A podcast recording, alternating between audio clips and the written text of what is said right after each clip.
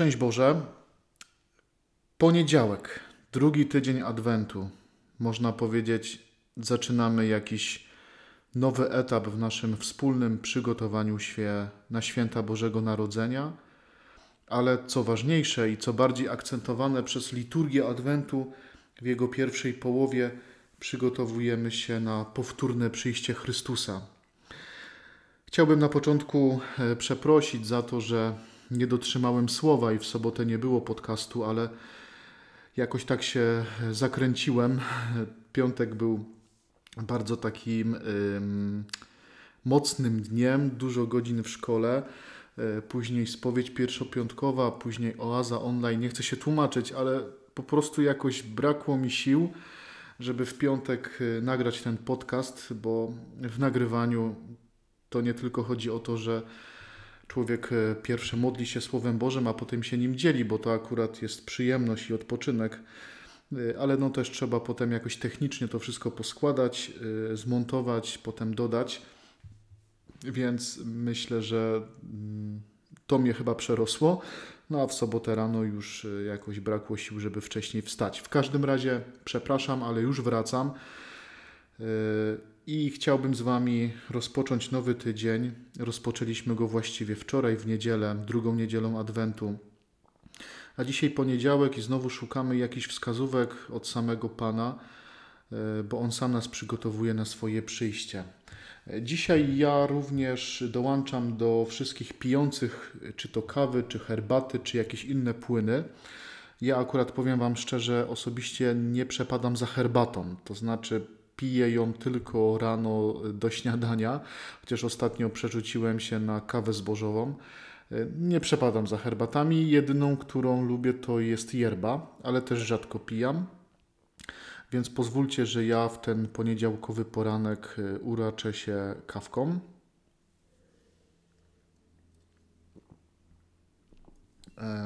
Czarna, zawsze piję, znaczy nie zawsze, ale z reguły piję czarną, bez cukru.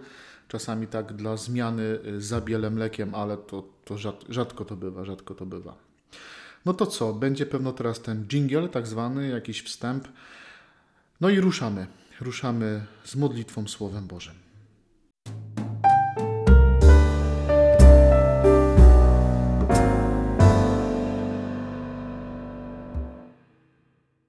Mam wrażenie, że dzisiaj spotykamy się z Ewangelią, która jakoś powszechnie jest znana. E, z Ewangelią, z którą się spotkaliśmy nieraz, być może medytowaliśmy to słowo, być może jakoś e, z tym słowem się już spotkaliśmy. Ale to, co jest pięknego w medytacji Słowa Bożego i w modlitwie Słowem Bożym, to to, że Bóg e, w mówieniu do nas zawsze jest świeży.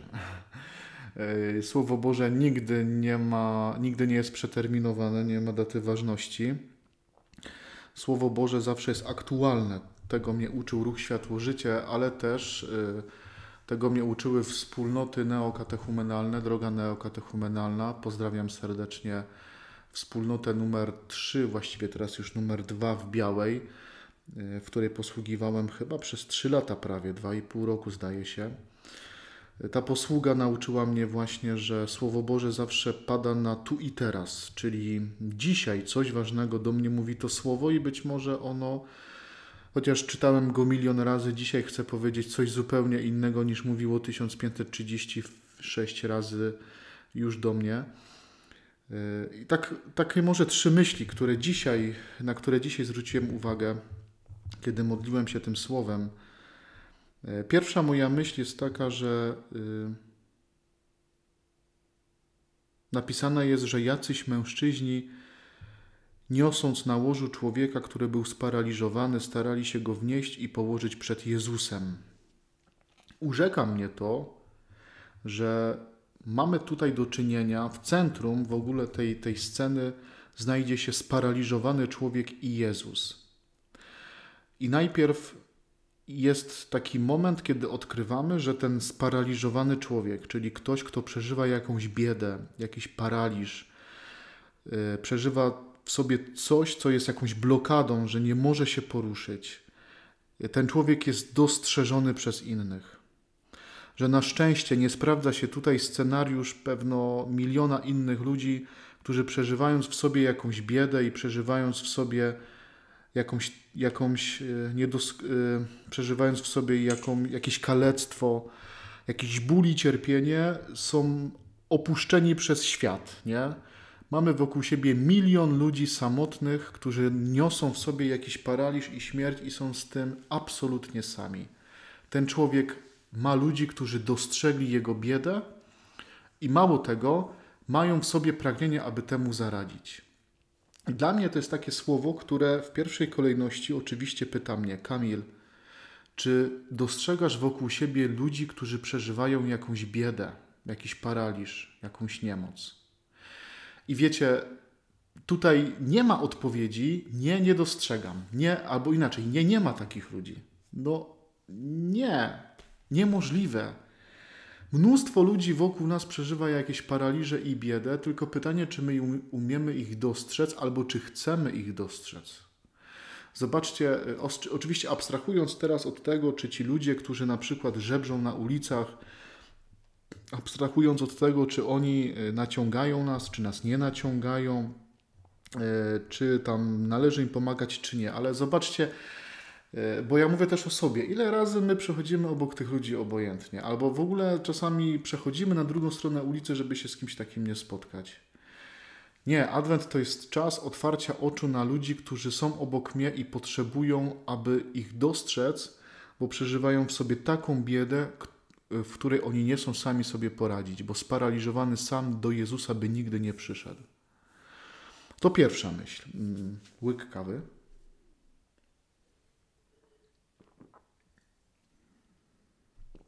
Teraz będzie druga. Mm, druga myśl jest związana z tym, że ci ludzie, którzy dostrzegli tego paralityka, przynoszą go do Jezusa. Oczywiście jest to jakiś obraz modlitwy wstawienniczej, czyli takiej modlitwy przed Panem, kiedy ja przynoszę bardzo, bardzo konkretną osobę Jezusowi.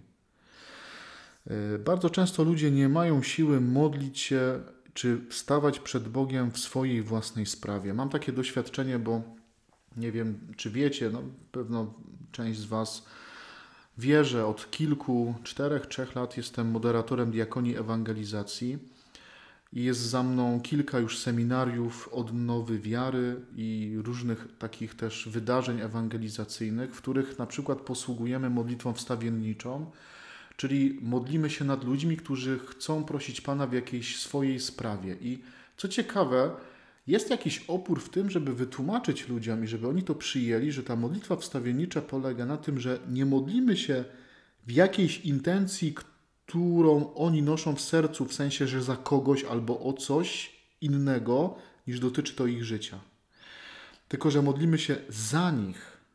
Ludzie przychodzą, mówią: Ja bym chciał prosić za mojego męża, za moją córkę, bo przeżywa trudności syna, który nie może znaleźć pracy za wnuczkę, która, yy, która teraz przeżywa rozwód, a my zawsze wtedy nie. Ważna jest córka, ważny jest syn, ważna jest wnuczka, ale modlitwa wstawiennicza to jest modlitwa, kiedy my chcemy modlić się za Ciebie. To jest piękne, że ten paralityk znalazł ludzi, którzy przynoszą go do Jezusa.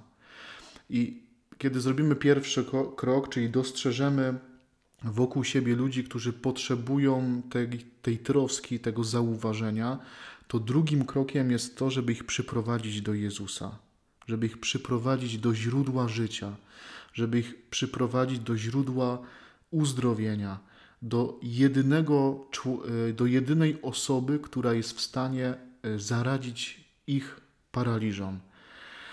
Że my po ludzku im nie pomożemy, nie? E, cały czas spotykamy się z takimi sytuacjami, że odkrywamy, że choćbyśmy stanęli na głowie, nic nie możemy zrobić, ale Jezus może.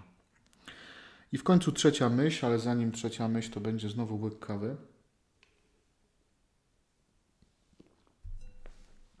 Co jest ciekawe, zanim Jezus przywraca temu człowiekowi zdolność ruchu, to mówi do niego: Człowieku, odpuszczone są ci Twoje grzechy. Czyli zobaczcie, taki paradoks. Oni przyprowadzają do Jezusa paralityka i mówią. Yy, myśląc, że zapobiegają jego największej biedzie, jaką jest paraliż, a Jezus patrzy na tego człowieka i jakby chciał powiedzieć: Słuchajcie, ale paraliż to jest mały pikuś. Ten człowiek cierpi z innego zupełnie powodu, dlatego ja odpuszczam mu grzechy. Jezus najlepiej wie, czego człowiek potrzebuje. I Jezus daje dokładnie to, czego człowiek potrzebuje, i na tym polega problem, że czasami, bardzo często, my nie wiemy, czego potrzebuje drugi człowiek. To jest pierwsza rzecz, ale paradoks w ogóle polega na tym, że my czasami nie wiemy, czego my sami potrzebujemy. Jakby nie musimy się martwić o to, co da nam Bóg, albo co jemu, drugiej osobie da Bóg, bo jeśli mu zaufamy, to przekonamy się o tym, że jeśli nawet Bóg da mu coś innego, y, coś innego niż my prosimy, to możemy być pewni, że da mu to, czego on potrzebuje, i to jest fenomen jakby takiej y, pięknej inicjatywy Boga, który patrząc na człowieka, patrzy w człowieka i dostrzega jego największe braki, które na zewnątrz może się może, mogą sprawiać wrażenie, że nie są tą największą biedą. Y, no do czego nas dzisiaj to słowo zaprasza? Do rozejrzenia się wokół siebie, do dostrzeżenia ludzkiej biedy, do dostrzeżenia człowieka, który potrzebuje uzdrowienia i dotyku, i do tego, żeby przyprowadzać tych ludzi do Jezusa, ale nie z takim oczekiwaniem, że Jezus zaradzi temu, o co my prosimy i myślimy, że to jest to, czego ten człowiek potrzebuje, tylko z takim zaufaniem, że Bóg da mu to, co naprawdę jest istotą jego jakby życiowego problemu. Myślę, że warto do Jezusa przyprowadzać ludzi, warto ich dostrzegać, warto zapobiegać ludzkiej biedzie i różnym paraliżom. Ja Wam życzę dobrego poniedziałku. Poniedziałki są trudne, nikt nie lubi poniedziałków. Ja oczywiście uwielbiam poniedziałki, bo y, już piąty rok y, mam wolne poniedziałki. Tak? W zeszłym roku miałem wolne środy, to był jeden taki rok, ale jako ksiądz zwykle mam wolne poniedziałki. Tak jest też w tym roku, więc ja lubię poniedziałki. Więc ja z radością pozdrawiam i wszystkich błogosławię, zwłaszcza tych, których poniedziałki są trudne. Miejcie się dobrze.